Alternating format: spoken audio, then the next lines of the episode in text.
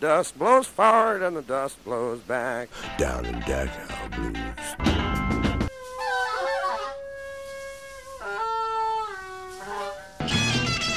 All the popsicle. Well, the goldfish, the harmonious dance, rancid buds burst. Well, baby's gonna live. The way you were dancing, I knew you'd never come back. Hello and welcome to Track by Track presents Trout Mask Replica. My name is Joel Bakker, guest hosting for Darren Husted as we go track by track through Captain Beefheart and his Magic Band's singular 1969 album, Trout Mask Replica. Just occurred to me that it's a little ironic calling it singular considering that's a double album, but you know what I mean. Today we are going to be discussing Moonlight on Vermont, which is track 6 on the album. It is the final track on side 1.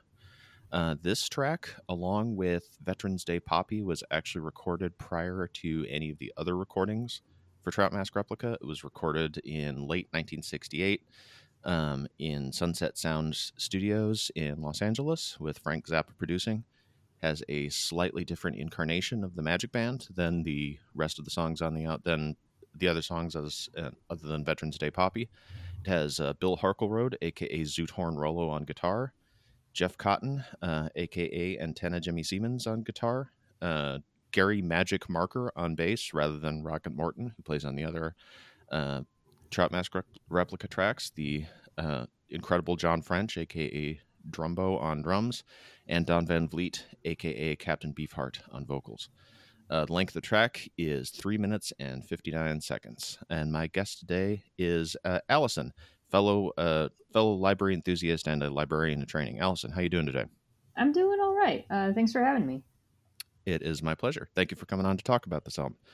So what was your first encounter with the music of Captain Beefheart? So I first became aware of Captain Beefheart when I was in college. And for me, this would have been 10 years ago, 11 years ago, something like that. Okay. In my one of my foundational classes, I don't remember the exact title, but I believe it was color theory. The teacher, Mr. Cole Case, he's a real, I don't know, he might hear this later and hear me call him a music nerd, but that's what I'm going to go with.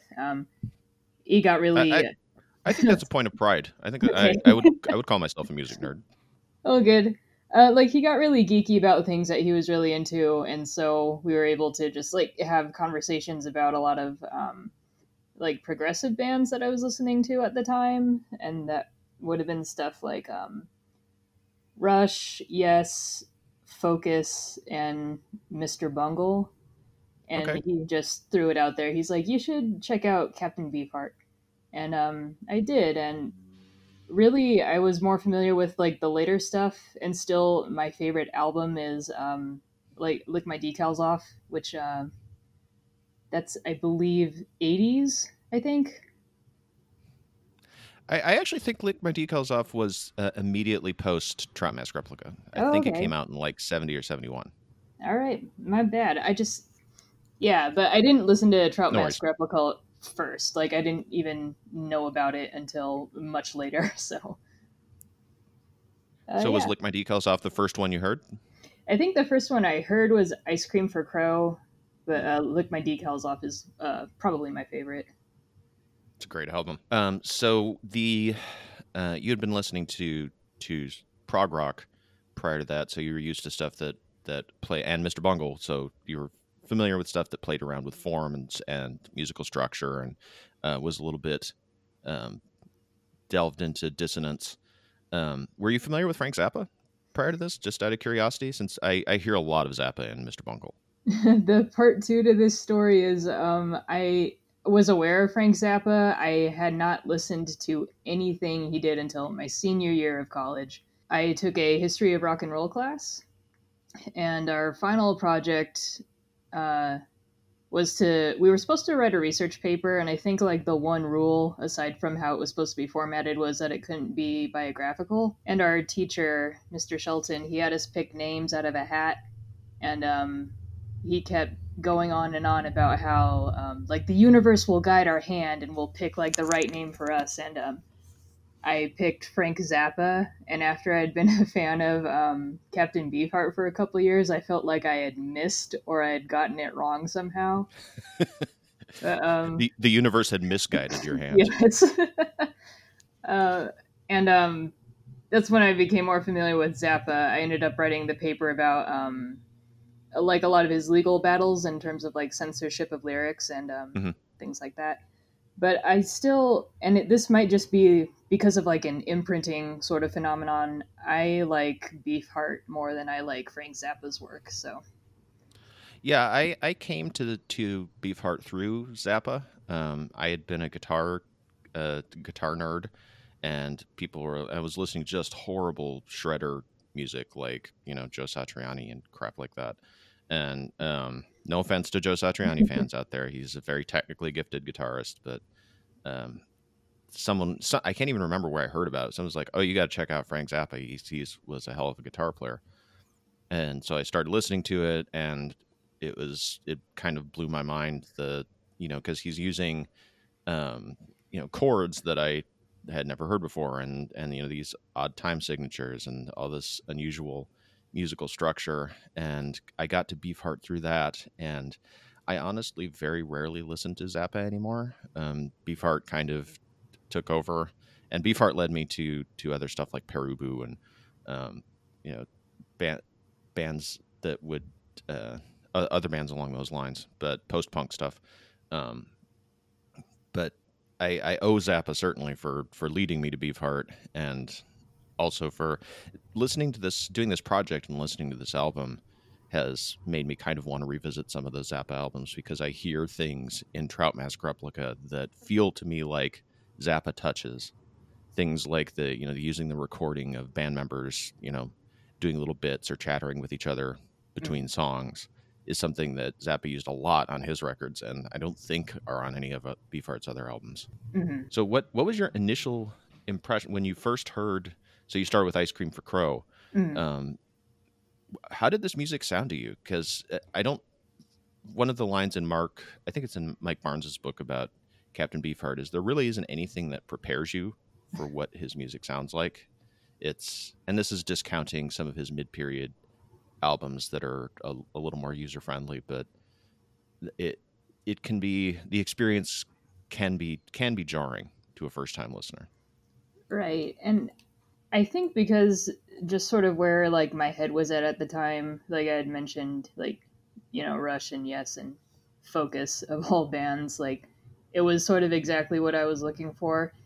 I'm trying to, if I recall correctly, this is because it is Captain Beefheart, maybe a bit more grounded in like a solid, like bluesy foundation. Mm-hmm.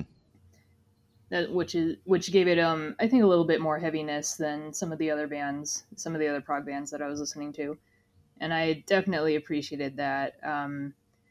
Lyrically, it just kind of struck me as like this sort of free like stream of conscious. Like it wasn't like Rush, where I feel those songs are very deliberately like episodic. Mm-hmm. It struck me as more whimsical. And it was I guess like a nice change. Like, I think a lot of people say that sonically it's very harsh and stuff like that, but it seemed to flow so well together to me. Like in my notes, I keep writing, the phrase delightful tension between vocals and, the instruments. That's a really good way of putting it. Yeah, like I feel like it doesn't take away from anything. Like it makes for very coherent musical pieces. Yeah, I really hate to use this word because it gets egregiously overused in criticism and popular culture, but there is an organic quality to the way things move in Beefheart's music, that the structures are not verse, chorus, verse, but the way one piece. And Samuel Andreev does a great breakdown of Frownland in his YouTube video, mm-hmm. where he talks about these compositional blocks and how each piece will kind of move into the next piece, and that they seem to flow in a way that, like you say, there's a delightful tension, but it also just seems like such a natural move. Like, yes, of course the bass would go to this part and the guitars would go to this part. It rolls in this incredibly satisfying way, which is really different from Zappa's work, where he seems to like really delight in jarring and abrupt changes, mm-hmm. like tape splices where you're just suddenly somewhere else listening to something else, a jump cut. Whereas with Beefheart stuff, it's this natural evolution. Yeah, I like that. I love that. Like the idea of the jump cut for Zappa, but for Beefheart, it's like we'll get there when we get there. Yeah. It's like a road trip or something like that. Which is so much of his music focuses on movement and travel and hobos and riding the, this kind of old American idea of riding the rails. That seems fitting. He has for an artist who is generally categorized as avant-garde. He has more train songs than your average avant-garde. I don't know if Scott Walker ever did any train songs, although I could be wrong. But anyway, the song that we are talking about today is Moonlight on Vermont, which if I had to pick a favorite song on this album, I might go for this one. It is just a fantastic piece. I'm giving all the guests on this show options to pick whatever songs they want to talk about. What drew you to pick this song? Much like yourself, this is easily, I think, probably my favorite track off the album. And when I saw that it hadn't, like the form for this song hadn't been filled out, I was like, oh man, I got to jump on that. So this song, it having been recorded a little earlier than the other tracks, and I don't believe he wrote this one on the piano as he did much of the other Trout Mask music. I think it was probably, from what I've read, I think in the Dumas's All About Jazz article, that the guitar lines were sung and whistled to the band rather than plunked out on the piano. It is a little bit more, it rocks a little harder, just to put it in pretty blunt terms. Like this song really comes out of the blasts out of the gate. This has got to have one of the all-time great drum intros. Mm-hmm. That opening beat on this track. I mean, if you're talking songs that kick off with drums, you've got the Born to Run, you've got the opening snare hit on Like a Rolling Stone, but the opening beat on this that announces the presence of the song is just awesome. And I'm my ability to come up with any kind of intellectual criticism of it is blown away by just how hard it rocks. And I'm going to. Because that's like, if I could have a piece of music that like played whenever I entered a room, like my own personal theme music, I really feel like these drums demand your attention immediately. And I wish this is going to be like my standard disclaimer here. Like, I'm not a musician. I don't know a whole lot about music theory. So my level of being able to talk about this song and probably any song is going to be like largely like my emotional reaction to it. Well, that's great. No, that's perfect. I mean, I play guitar a little bit, but I would never say that I'm particularly versed in music theory. So yeah, I'm my response to this album is fairly gut level as well. And the reacting to the lyrics. Also, this is yet another fantastic vocal performance from Beefheart from Van Vliet on this song. I always feel a little bad calling him Captain Beefheart. I don't think he was crazy about being forever associated with that name, but it's easy to slip into. And he forced his bandmates to all have ridiculous names too. So I guess my sympathy shouldn't go too far. If you're making a guy in your band go by the name Antennae Jimmy Semens, then you deserve being called what you get called. But go ahead. Sorry. I was all right. I was like, I was going to do my best to just call him Captain Beefheart because my main fear is mispronouncing his actual surname. I think it's just Vliet. I've always heard people say Vliet, which is Dutch, and my surname is Dutch as well. So mispronunciations are just kind of a par for the course with Dutch names. And he added the Van, actually. His name was just Don Vliet, and he added Van at some point for mysterious reasons. So self-redefining, I guess, which is, pretty common in the 1960s. Sure. So the title of this track, Moonlight on Vermont, is a play on an old jazz standard called Moonlight in Vermont. And there's a nice recording of Ella Fitzgerald singing it that I was just listening to the other day. And I think Frank Sinatra's version is probably most commonly known.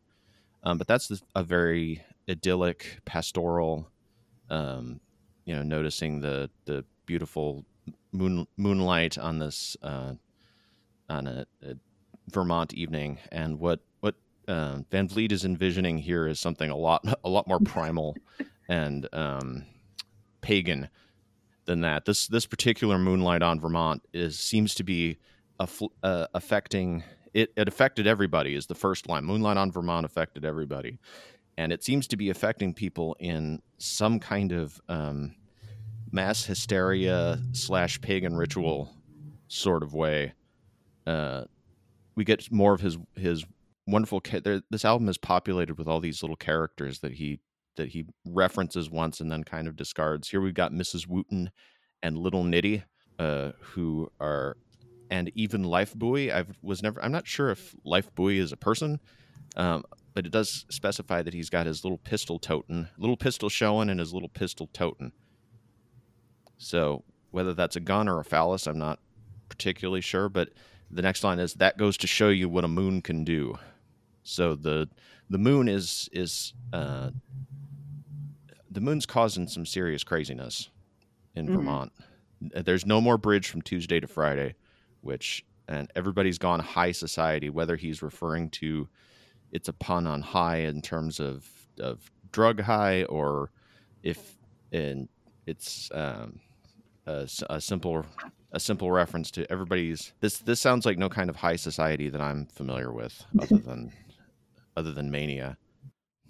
Hope lost his head and got off on alligators. Somebody's leaving peanuts on the curbins, which I love the word curbins here, for a white elephant escaped from zoo with love, which is we've got this surreal, kind of indescribable scene that's that is initiated by the moonlight. Yeah, I had written in my notes, there's some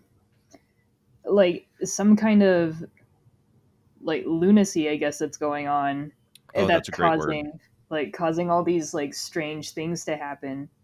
I had written, let me see here. So no more bridge from Tuesday to Friday. Everybody's gone high society. It seems to suggest to me that the main statement here is that people behave differently during the week, perhaps, or maybe during the daytime.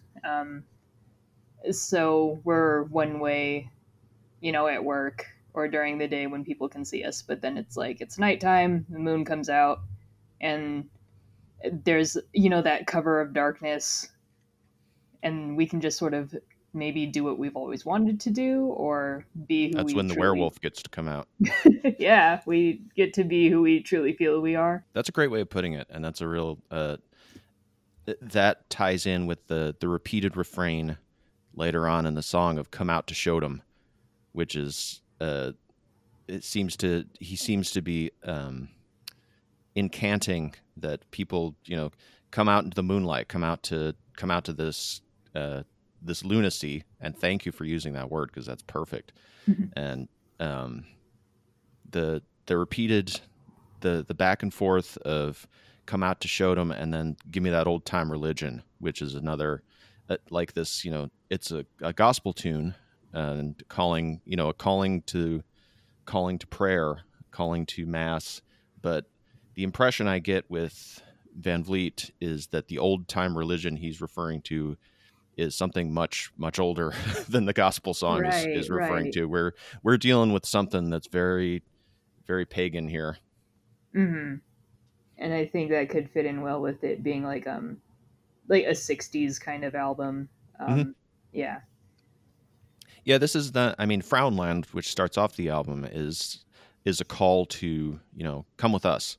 Come, we found this place that's, you know, so much better than this workaday world that people are suffering in. I found this place where my smile is stuck.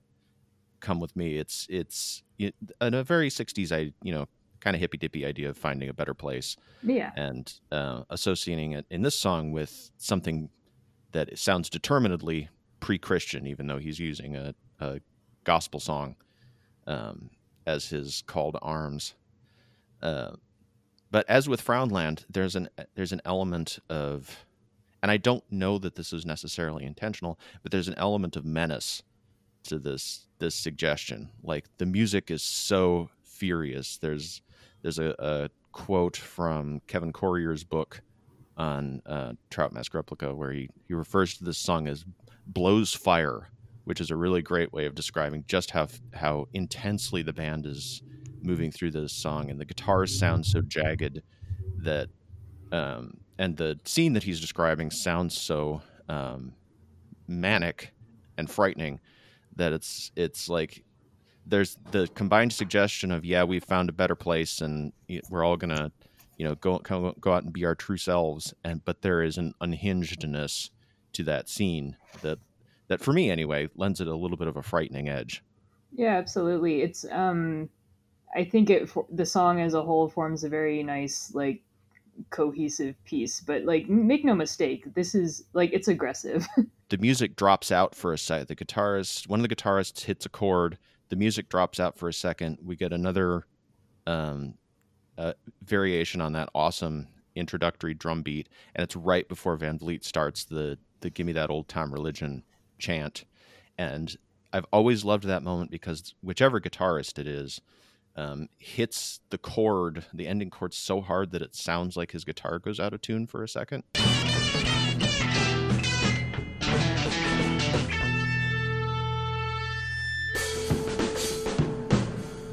It's like, I know that one of Van Vliet's instructions to his band was always play at 100% intensity. Like, you just slamming the instruments, using steel picks, like playing with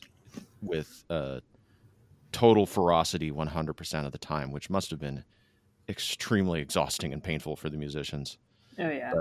But I've always loved that. To me, that moment sums up part of what makes this song such a barn burner is these guys are playing for their lives, and he just slams that chord.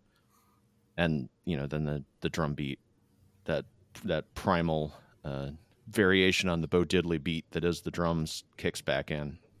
Mm-hmm. I've always felt like this song is a little bit of like a Rosetta Stone for where Van Vliet was coming from with the music that he created for this album, that he's giving you so much of this stuff seems so difficult to parse when you first hear it. I mean, the lyrics are these surreal, unsettling images. The music is, there's nothing really that prepares you for what it sounds like.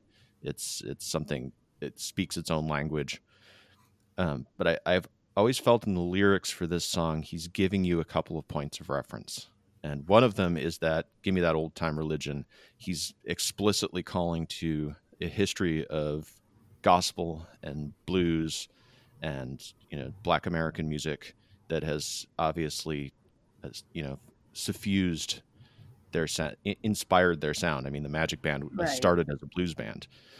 And when then leading from that into Come Out to Show Them, which is a reference to Steve Reich's tape piece Come Out, which is a piece that is based on a tape loop of, and I'm getting this from Wikipedia here, was a tape loop of a member of the Harlem Six, who were 6 black youths who were brutalized by the police, which is... unfortunately, still something that is very, very, very much an issue. Mm-hmm. And the statement that Reich used is one of the members stating that in order to to prove that he had been brutalized, he sang, "I had to open the bruise up and let some of the bruised blood come out to show them." And then Reich loops that phrase, "Come out to show them, come out to show them," repeatedly. I had to, like, open the bruise up and let some of the bruised blood come out to show them.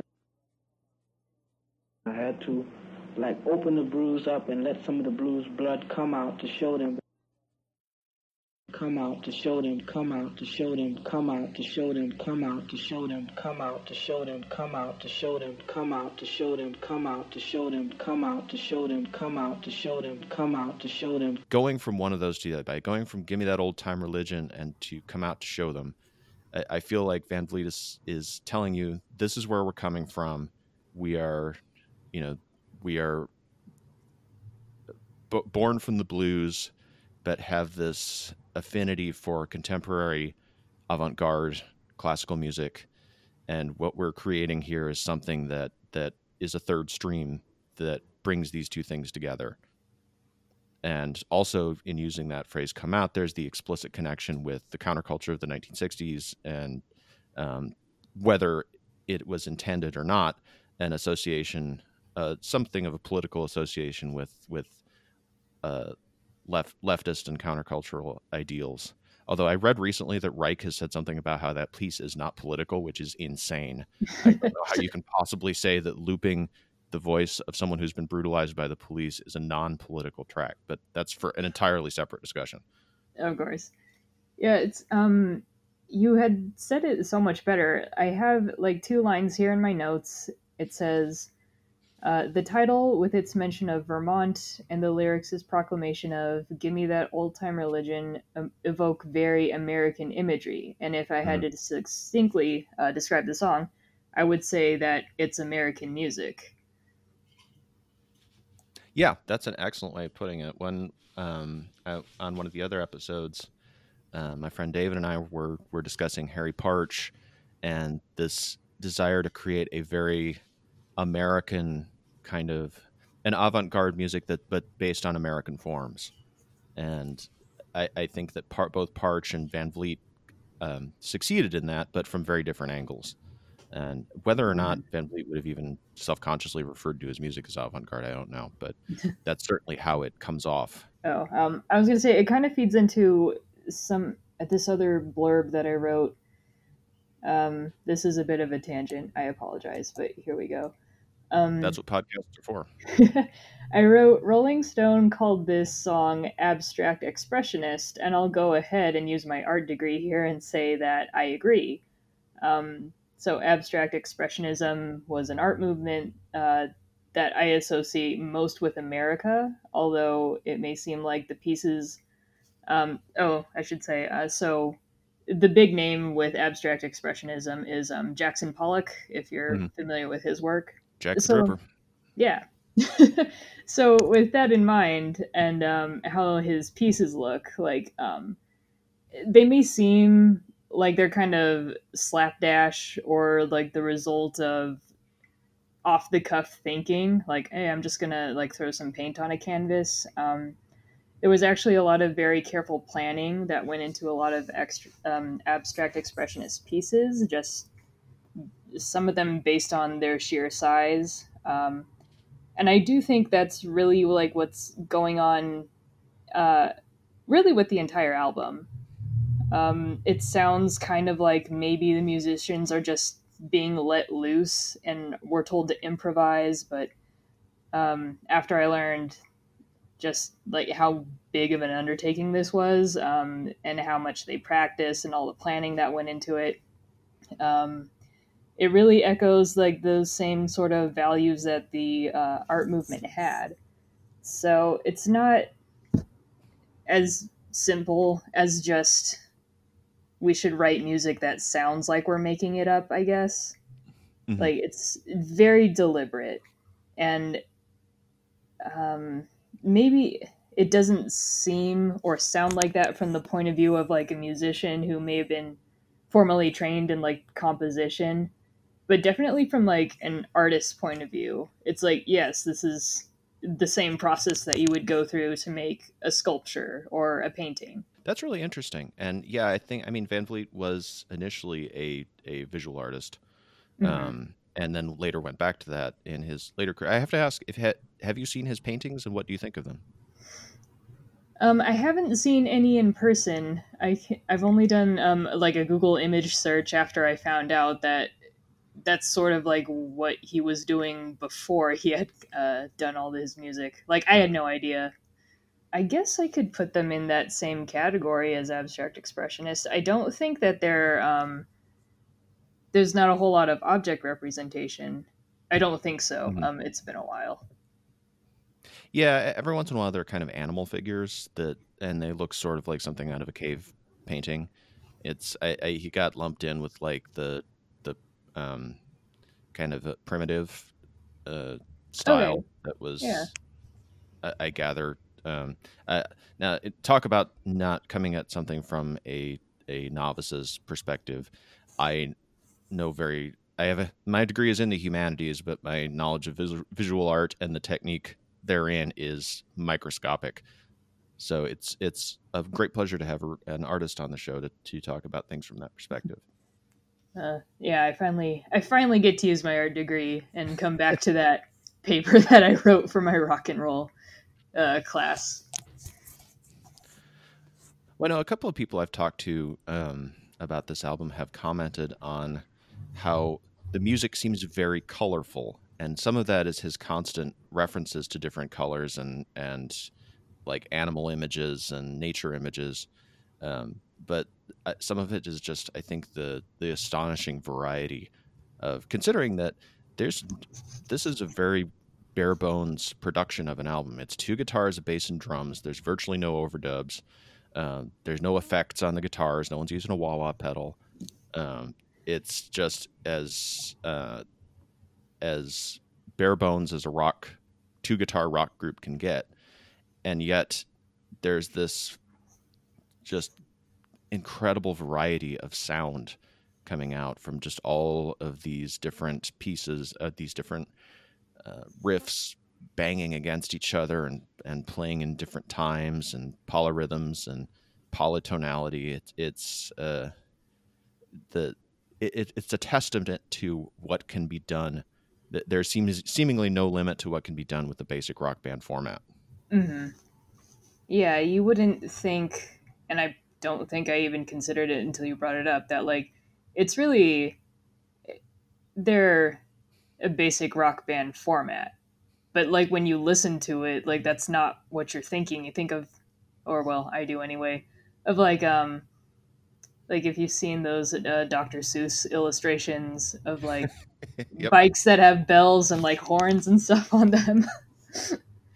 It does feel like some kind of bizarre, some Seussian transportation method, or some one of his bizarre looking trees that has weird sprouts coming off of it. And mm-hmm, yeah, even on it's interesting that I never thought of a connection with Dr. Seuss before, but the playfulness of some of Van Vliet's lyrical flights of fancy, and even on the album cover, they kind of look like Dr. Seuss characters. He's got the big hat, and they're all dressed in these weird clothes. Yeah, I don't know if it's just me or maybe I'm missing something. Like the very common criticism, or maybe it's not even criticism, it might just be a comment, is that the album sounds harsh. And I guess, like, yes, sonically it does, but if I step back and think about it as a whole, like, for me, I get something, like, that's really, like you said, like, it's playful and it's Seussical. Like, it's goofy, kind of. Oh, yeah, there's a strong current of goofy and sometimes juvenile humor that runs through the album. I mean, it's got a fart joke on it, for crying out loud. It does not, for as serious as the process of making this music was, it is not music that generally seems to take itself particularly seriously, which I think is maybe one of the things that threw me when I initially heard Beefheart. 'Cause I was used to, at that time I had listened to, some more out there material, and I was used to stuff that took its position as avant-garde very seriously. and, you know, think something like Scott Walker, who I hasten to say I like, but there's not a lot of humor in Scott Walker's work. It's pretty harsh and, you know, very deliberately avant-garde. And there, the element of playfulness and silliness in this music, I was like, well, they're just not taking it seriously, which is a very teenage thing to think, because you think of everything very seriously when you're a teenager. Or at least I did. I was a humorless pill as a teenager. But it took me a while to come around to respecting that. I feel like the song "Old Fart at Play" near the end is almost Van Vliet talking about his own way of making music, that all of this preparation is in this amount of work put in is to basically play a prank on someone by wearing a fish mask. I believe it. Like, I didn't know how, like, terrible the conditions were, like, with the band as a whole, in regards to, like, recording this album, that they were all, like, living together and mm-hmm. like being sleep deprived and stuff like that, until I had listened to the earlier episode that you sent me. So it seemed like they're working super hard at having fun, I guess, or yeah, some strange contradiction there. And I guess that results in what I had called like the delightful tension, I suppose, between the music and the vocal recording. Yeah, it's a strange brew, I should say. I'm totally going to steal that phrase, delightful tension, because that sums up the album so perfectly. And yeah, it's this wild, uncompromising music created by people at the, you know, kind of at wit's end, in the hands of someone who was treating them much like a cult leader. I mean, more than one person in Mike Barnes's book about Beefheart describes the situation as Manson-esque. Which, oh, wow. Is, okay. Which is exceedingly disturbing. Mm-hmm. But that, yeah, in the process created this album that's full of life and vitality and humor and joy. Is the tension there is extremely strong.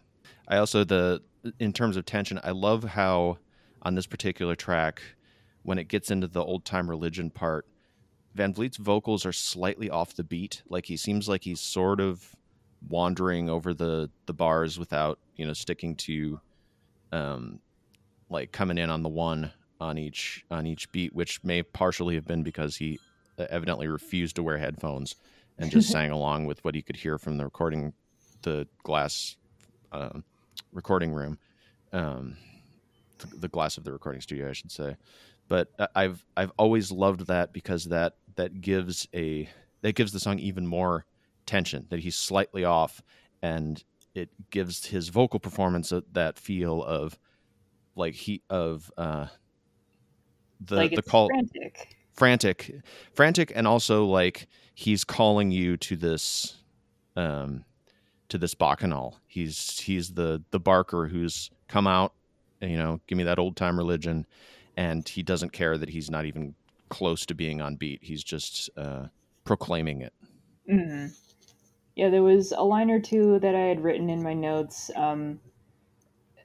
Where is it here? It sounds... whatever. It does sound like the mixing is just a little bit off. Like, everything didn't quite line up in the end.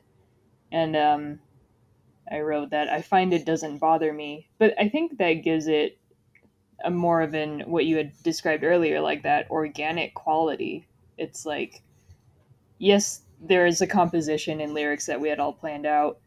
And here is at the end, just a little bit where I think passion and emotion are going to take over mm-hmm. past what we had planned out. And like, we're just going to go a little bit off the rails here. Like, not too far, but just a bit. Yep. Yeah. That I get some of that too on other tracks when he will start playing saxophone, because it's, I mean, even those who adore Beefheart as I do tend to be a little on the fence about his saxophone playing, which was quite clearly from a place of not really knowing how to play the saxophone in any traditional sense and just sort of blowing air through it and moving his fingers around at random, which he himself would have admitted. That all of a sudden within these incredibly structured tunes, there's this absolutely randomized element where I genuinely don't think he had any idea what was going to come out once he put that horn to his lips.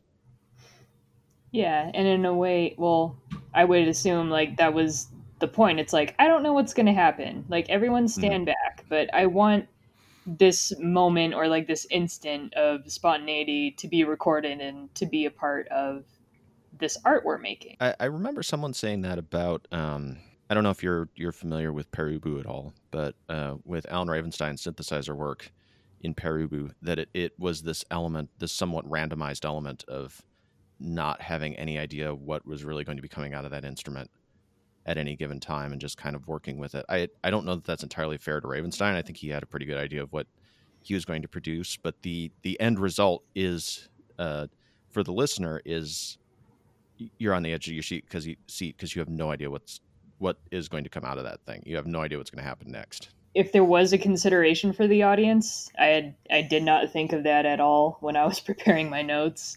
I get the feeling with the Trout Mask stuff, I don't know. I don't get the impression that the thought was for the end listener over much. Like, I feel like Van Vliet was delighting in being able to do whatever he wanted in terms of making this music. I do think they probably thought it was going to be successful, partially because Zappa had already gotten quite successful making music that was outside of standard listening fare. The idea of making this music and thinking that it could be a hit is funny to me. But, you know, stranger things have happened. Not much stranger, but stranger.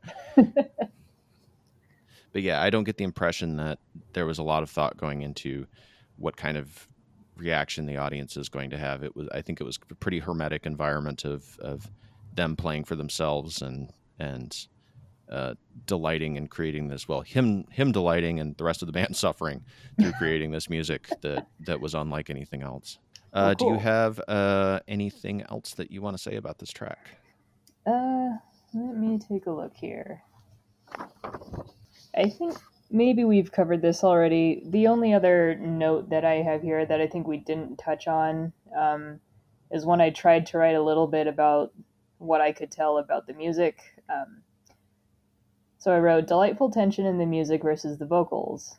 It's almost like the voice, which is frantic and upbeat, is dragging the instruments, heavy and fatigued. Like, come on, we're almost there. It's swampy, yes, but the attitude and overall mood seems to be one that is divorced from what I would consider traditionally bluesy themes. Yeah, that's interesting. I know John French has said, I think it's in the Gudas article, that as much as blues was clearly an influence on the Magic Band, if you isolate out any of the music from the album, and, you know, the individual parts, there's not really a lot of blues parts. Like, there's not much that sounds like a blues guitar line, even though they're using slides and, you know, overdrive and traditionally bluesy sound, other than China Pig, which is kind of a seemingly improvised blues jam. But I like what you say about dragging the instruments behind. That was the way he's slightly off the beat, as we were discussing, does kind of feel like he's rushing ahead and telling, you know, trying to get them, like, come on, catch up. We're like you say, we're almost there. We got to get to this event, this moonlight lunatic experience that we're exhorting people to come to. Yeah. Alrighty, let me see. Let me check my notes here and see if there's anything that I am forgetting. Oh, I always forget to rate the songs. Darren always rates the songs. And I said in the first episode, I'm not really going to rate any of these less than 5 out of 5, just because I don't feel like you can really compare this music to anything else. It's just so utterly its own thing. This song is a personal favorite on the album, possibly. And this is often the song when I have to, when I'm trying to introduce someone to Captain Beefheart, this is often the song I will play for them, because I feel like it gives you a feel for how harsh this album can sound, but it also just, it rocks so hard in a traditional way that I feel like if they can get used to this one, then maybe, you know, I'll then try them on one of the harsher tracks. That's how you reel them in. Yep. So yeah, would you like to apply a rating to this track? So the scale, it goes up to 5? Yes. Okay. As previously stated, this is probably my favorite off the entire album, and I'm gonna go with you here. This is, for me, a 5 out of 5. I did write a small note that this is probably the most accessible track that's on the album. It's certainly one of them, yeah. Yeah, and this would be, I imagine, the single that tricks mass audiences into buying it, and then it turns out to be a whole different journey that they go on. Yeah, it's a lot more harrowing than it might initially appear from this track. Although, I mean, the guitars are right up there in your face, with that slashing treble, so it does give you at least a hint that, you know, this is not always going to be a pleasant journey. Mm-hmm. So, Allison, thank you so much for joining me for this episode. Do you have anything that you would like to plug? Yeah, if I may. In the spirit of this music, which is polyphonic and sometimes disjointed, but also very organic, there's a band that is based in Denver that I quite like. They're called Itch.io, IETCHY-O. They're actually a little bit like the Magic Band, I guess, if they were more grounded in like a science fiction narrative, maybe. Interesting. So yeah, if you want to check them out, live music has not been what it has been lately, but sadly, yes. Yeah. They've got some cool stuff out there, so. Do you happen to know if they have a Bandcamp or anything like that? They do, yeah. Everything's probably linked to their main website, which is just itch.io.com. Okay. I will make sure that link gets to Darren so he can include that awesome. With the additional information with this track, with this episode, I should say. Okay.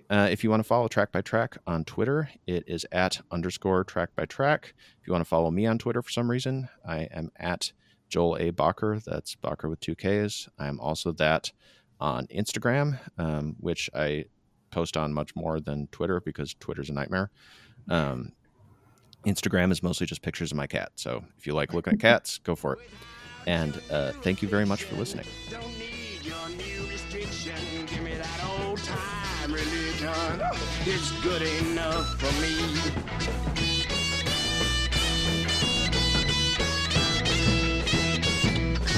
Move!